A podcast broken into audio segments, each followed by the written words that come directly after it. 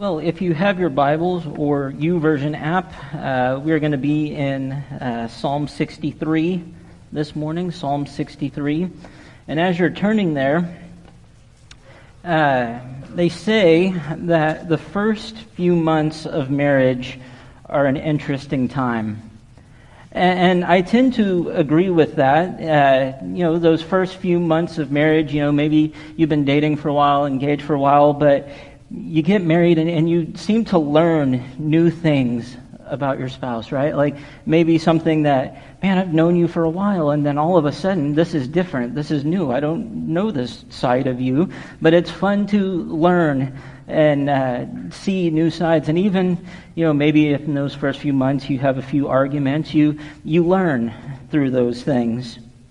The first year of marriage, the first few months of marriage, it's an interesting time, and I would tend to agree because I know what that's like. You know, uh, Kay and I, we were uh, married in uh, June in 2010, and uh, you know, it was a fun time. We were learning new things about each other, and then August came, and she was still a student at Ozark. I had graduated in May of 2010, and we were in a ministry that we didn't want to leave, and so uh, she had a friend in Joplin. Her class was all her classes were all week, and so she's like, "Well, I can stay with a friend in Joplin." And I did not much care for this because we got married in June, and in August she was going to be going back to school, so I would see her Monday during the day, and then Friday during the evening, and Saturday and Sunday. And we did this all the way through December. And I just, uh, I remember just, you know, being the kid, or like the kid who was like, I don't think I like this very much. I don't think I like this. And it was hard. It was hard because uh, you're trying to learn and you're trying to uh, learn these new things, and then all of a sudden, we have school that she had to go or, and deal with. And I remember just hating the feeling. I would love it when she would come back on Friday, but I would hate it on Mondays knowing, hey, you're getting ready to go back to school. And it was hard because I just, I wanted to be near her, right? Like we had just been married. I just wanted to be near her. And I say that because Psalm 51 is a psalm about confession. It's David pouring out his heart after the mistake he made, confessing his sin before God, asking God for forgiveness. Psalm 40 is a psalm all about God's help. You've helped me through all of these things. You've been with me through all of these things. And I know that you'll be with me again. Because of what you've done, I can turn to you for help. I can go to you because I know you'll be there. Psalm 47, it's a call to, to praise, a call to praise God because of what He's done in our lives. He has done so much for us that our only response in front of God is to praise Him for everything that He's done for us, to, to thank Him for His love, to thank Him for His grace, His mercy, His forgiveness, for everything He's done. Our desire should be to praise Him. And then Psalm 63, it's a psalm of longing. David is longing. He's longing to be near God. He is longing to be with God. He wants nothing more to be with God. And so this morning, as we look at this psalm of longing, we can learn about the importance of whom we long for.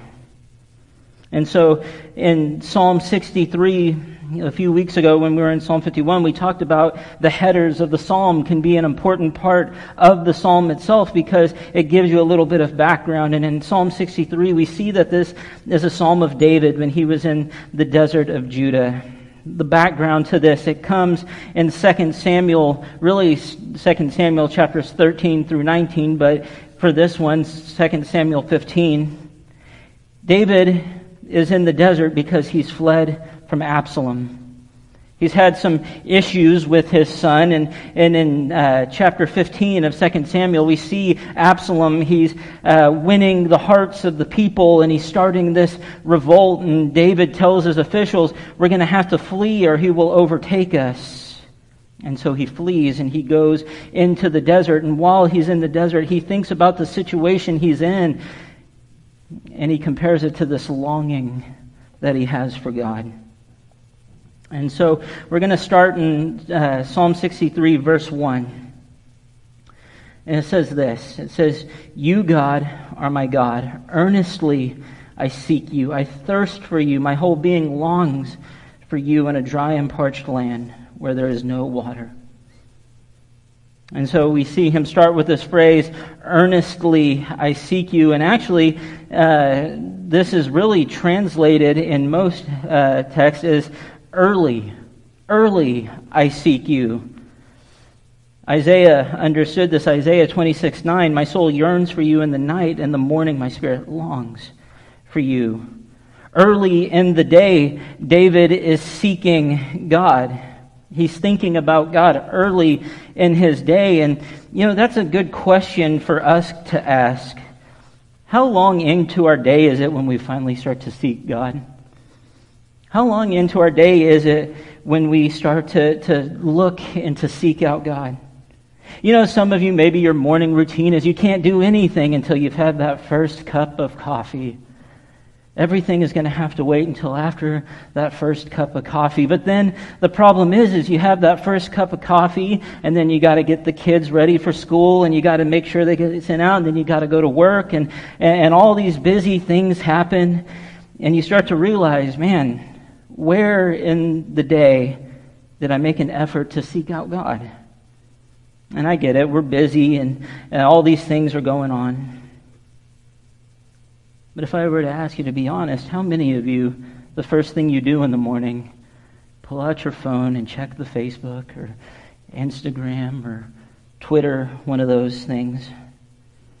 How quick into our day is it when we finally seek out God?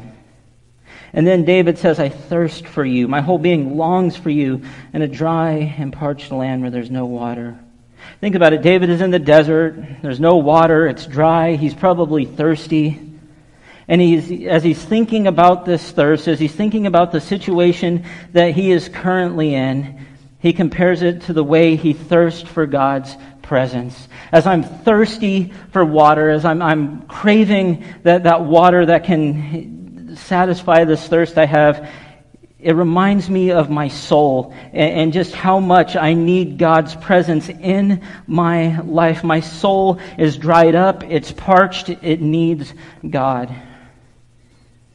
He's thinking about that. Outwardly, he thirsts for water, but in his soul, he thirsts for God. He longs for God, that, that, that living water that can quench that thirst in his soul. Now, I'm going to be honest with you this morning, and, and this is probably going to be a hot take, and it might be confusing because I have some here on this podium, but I'll be real honest with you. I don't like water. I don't like water. You know, I, am not a big fan of water. Usually, if I'm going to drink water, it has to be like sparkling and with flavor in it. Like, I'm just uh, not a big water fan. And I'll be honest, I can't taste the difference in it. If you put two bottles of water, uh, Dasani, Aquafina, I couldn't taste a single bit of difference. But I do know there are some water lovers who could tell you, oh, yes, there is a difference in all of these different types of water, and I could tell you what is different about them. I'm just not a big water fan. But I'll tell you this been outside mowing the yard, the little teeny bit that I have. I'm mowing and it's hot. It feels like a desert outside. And I take that little bit of water and it just satisfies that, that you know, my mouth is dry, my throat is parched, David is in this desert. There's no water, and yet, as he's thinking about this, he thinks, Man, my soul is longing to, to be satisfied, that thirst that can only come from God. I thirst for you. My whole being longs for you in this dry and parched land. And then in verse 2, he says, I have seen you in the sanctuary and beheld your power and your glory. Part of the reason he thirsts for the presence of God is because he's experienced the presence of God. When you've mowed and you've experienced in the past, or if you've done any work out in the heat and you've experienced in the past that, that water that can satisfy that thirst you have, When you've experienced that, you want that again. If you've mowed or you've done any yard work and you've known in the past you've drank water and it's helped, you want that again. And so for David, he wants that presence in his life again. He's experienced it in the past in the sanctuary, in the temple. He has seen the power and glory of God. And as he moves further and further away from that, as he moves out into the desert, he doesn't forget what he's experienced. He doesn't forget about the presence of God, and so he wants it more. He longs for it even more so. And so he goes into praise mode.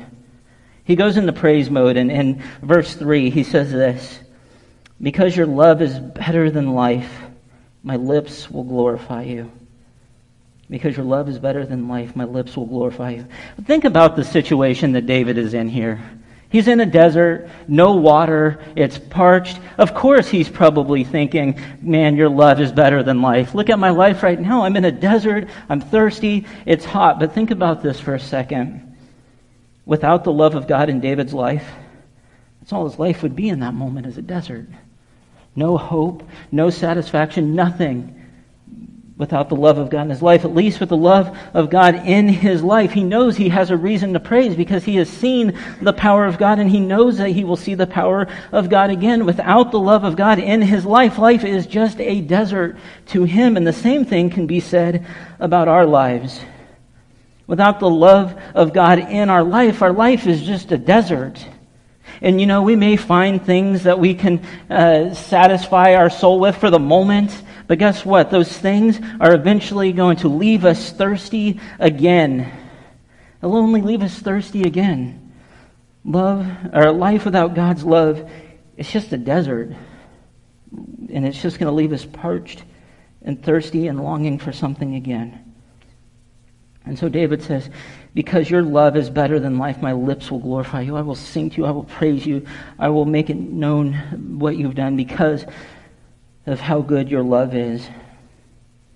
And then he says in verse 4 I will praise you as long as I live and in your name I will lift up my hands. You see, this is what it's all about. What David is saying here, this is what life is all about. Life is all about bringing God praise. It's all about worshiping Him. Everything about our life should be praise to God. We should be building habits of praise in our life every single day our task, our goal, our job, our privilege is to bring God praise. We should be praising Him every single day for all that He's done for us, His provision, His mercy, His grace, His salvation at all times. We are to praise God when we are happy, when we are sad, when we are joyful, when we are hurting, at all times. God is worthy of our praise. Psalm 150, verse 6 reminds us that, let, that we are to praise God because it says, Let everything that has breath praise the Lord. You have a breath this morning, you're here, you're breathing, and so that means you should praise the Lord. 1 Peter 2 9 tells us, But you are a chosen people, a royal priesthood, a holy nation, God's special possession, that you may declare the praises of him who called you out of darkness into his wonderful light. Our job is to praise Him every single day. That is our goal, that is our task, to make sure that we praise Him. And then He says, In your name I will lift up my hands. This is the idea. It's an outward symbol of a heart that has been lifted up to God. And if our heart has been lifted up to Him, then our hands should also be lifted to praise Him. Then in verse 5, he says this I will be fully satisfied as with the richest of foods. With singing lips, my mouth will praise you. So, this past Tuesday, uh, I had the privilege uh, to go to lunch with the retirees. I love getting to do that anytime I can hang out with the retirees. I, I, love learning from them and, and hearing stories from them. Well, this past Tuesday, we went to lunch at JL's Barbecue in Pryor. If you've never been to JL's in Pryor, it is very good food great food. Uh, I had had it in the past, and, and so that morning I knew what I was expecting, kind of. Uh, when I remember, I knew what I was expecting, and so I didn't eat much of a breakfast that morning. I didn't. Eat, I had a couple of donuts. I knew that these donuts were not going to leave me satisfied, and so I knew that by 11, 11:30 that I would be hungry again. And so I, was like, "Hey, I, I'm going to not eat heavy so I can be satisfied by this meal that I'm going to get." I want to. I want to share a picture. I took a picture of the plate that I got. Will you look at that? Look at that. I forgot just how big the plate, and it was, it's great food. Great food. I felt satisfied after eating. matter of fact, I felt satisfied for days because I had leftovers in the fridge, too. And I know I maybe have just made a major mistake because you're looking at that picture and you're thinking, it's time to wrap this up. It's, it's just about lunchtime. Let's, let's wrap this up and let's go eat. You know, I think of that and I think about, man, I don't know if you've ever just been really hungry really hungry. Your stomach is growling. You, you need something to eat. You're, you're just hungry. And, uh, any, not just anything will do, right? Like just eating one little teeny thing that doesn't have any protein or any benefits. It's not going to, it's not to satisfy. But when you have that food that, that satisfies that hunger, it, it feels good to not have your stomach growling. And I think of that and I think of David just as the food that he eats, this, this satisfactory food, it, fills, it nourishes the body, the praising of God and God's presence in our life, it does the exact, exact thing for our souls. It nourishes our souls. I think of John 6, verse 35. Then Jesus declared, I am the bread of life. Whoever comes to me will never go hungry, and whoever believes in me will never be thirsty. In Him we find nourishment for our soul. In Him we find satisfaction for our soul. That is the only place that we can go to find that, that satisfaction for our soul, that thing that we need. It only can come from Him. And here's the thing when we have that satisfaction, when we have God in our life, when He comes into our life and He, he gives us that satisfaction, it should result from us praise. It should result from his praise. And you have that really, that really good meal. What do you do when you have that really good meal? You go tell people how good that meal was, right? Like I told you all about the fact that JL is a, has really good food. You should try their food. I don't get paid, by the way, to, to promote JL's. Just letting you know. Just letting you know. But we tell people about experience, right? When we experience something, we tell people that should be the same thing when it comes to God. When we have found that nourishment for our soul, it should produce out of our lips praises. It should produce out of our lips uh, this desire to tell people about Him. And then in verse 6, he says this On my bed, I remember you. I think of you through the watches of the night. You see, David is so engrossed in his thoughts on God, he thinks about him throughout the night. And in the Old Testament, uh, nights were divided into three watches. And so throughout these three watches, David is still awake, thinking on, meditating on, pondering on God. And you know, scripture is great and it's worth repeating. And in Isaiah 26 verse 9, it says this, My soul yearns for you in the night. In the morning, my spirit longs for you. We seek him early in our day. And in the night, we think on him, we praise on him, we meditate on him, on who he is.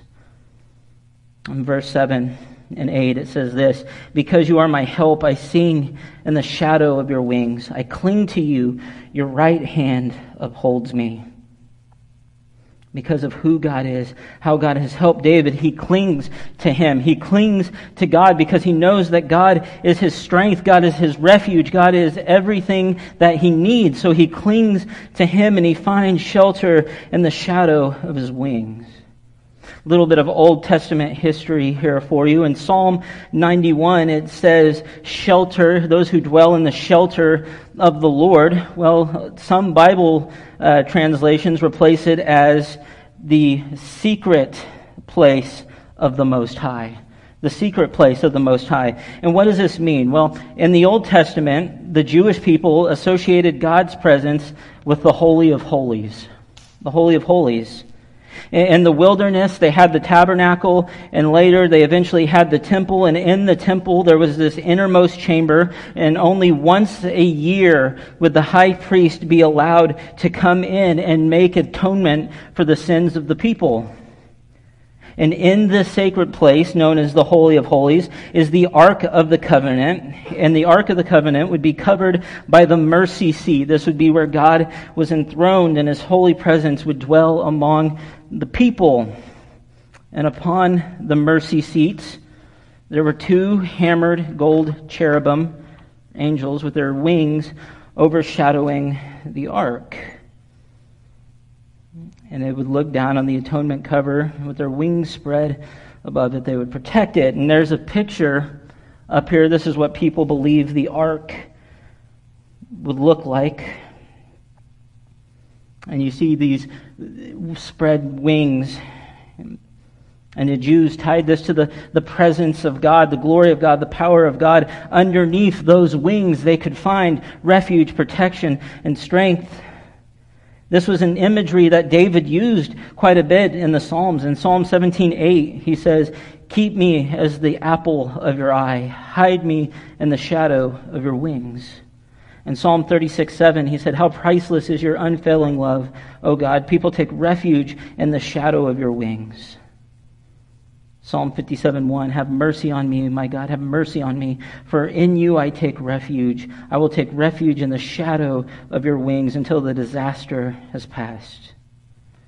And you see, today we know for those who put their faith in Jesus Christ, we can abide under the wings of God in the protection of His presence because what Jesus has done for us, because of that sacrifice that Jesus made, we can be in the presence of God. We can abide under the wings of his protection.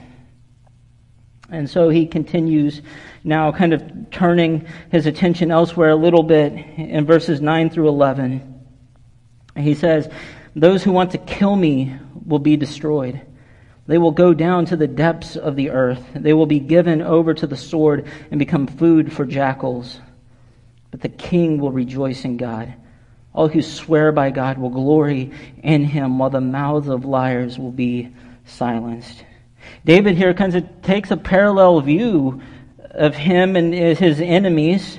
You see, David knows he will be rescued by God. His path is upward towards him. Everything that David is trying to do is to move closer to the presence of God, and he will be delivered. He will be saved by God. However, his enemies are moving in the opposite direction. They will be destroyed, and they will not be with God, but instead, they will die by the sword, and while their bodies are left on the battlefield, they will become food for the jackals, for the animals.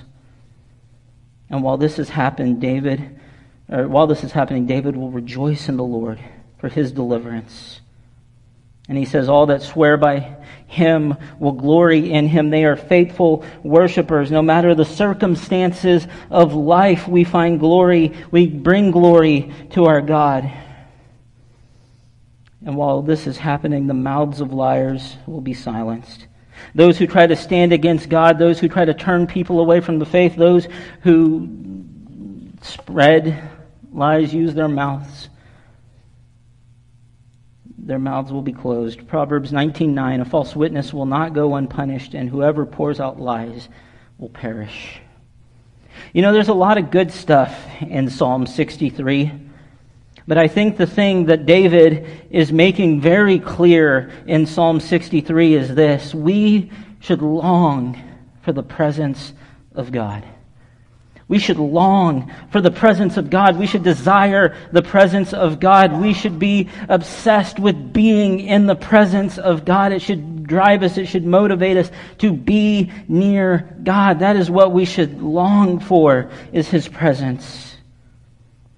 But here's the question I want us to reflect on this morning What is it that we long for? What is it that we actually long for? What are we truly longing for? Is it God?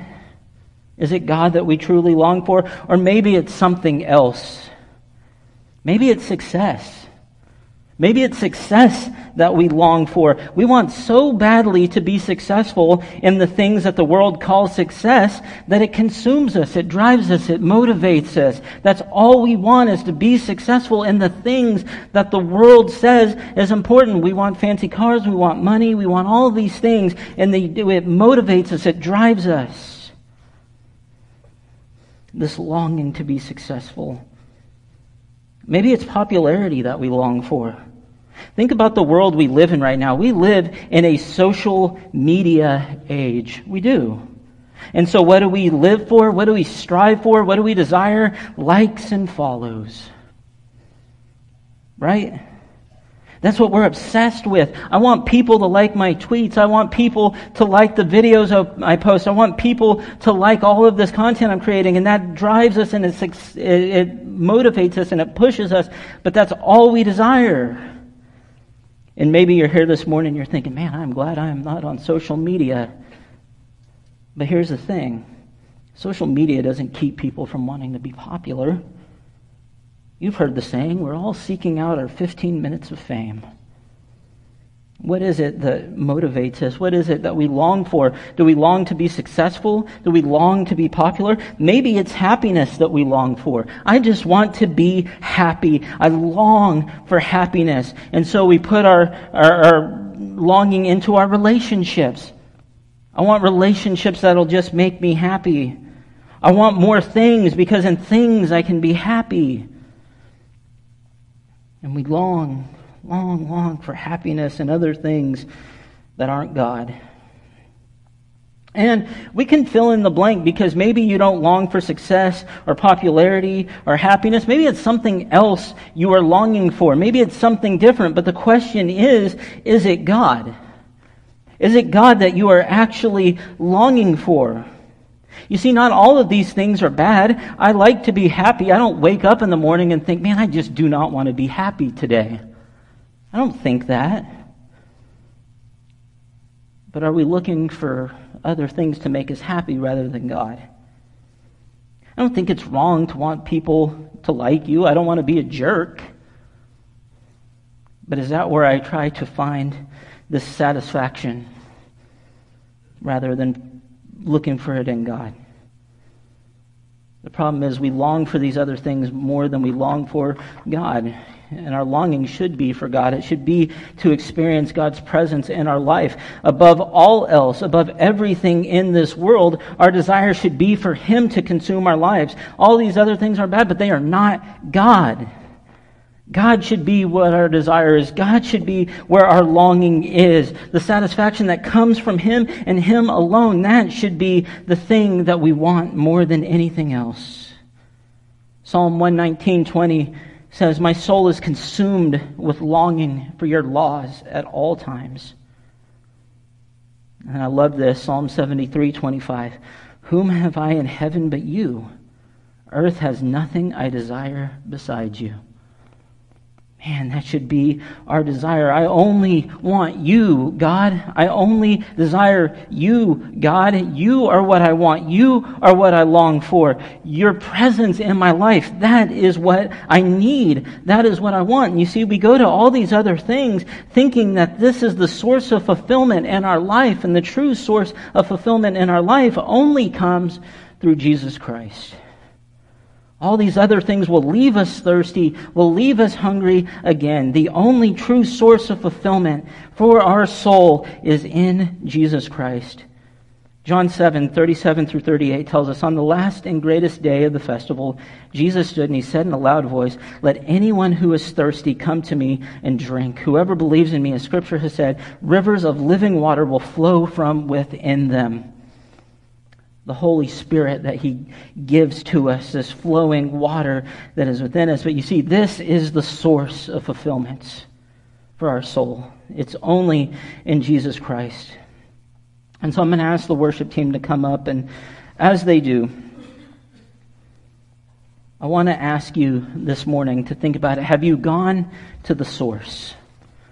Have you gone to the source of fulfillment for your soul? Have you gone to the source? If you haven't, I invite you to.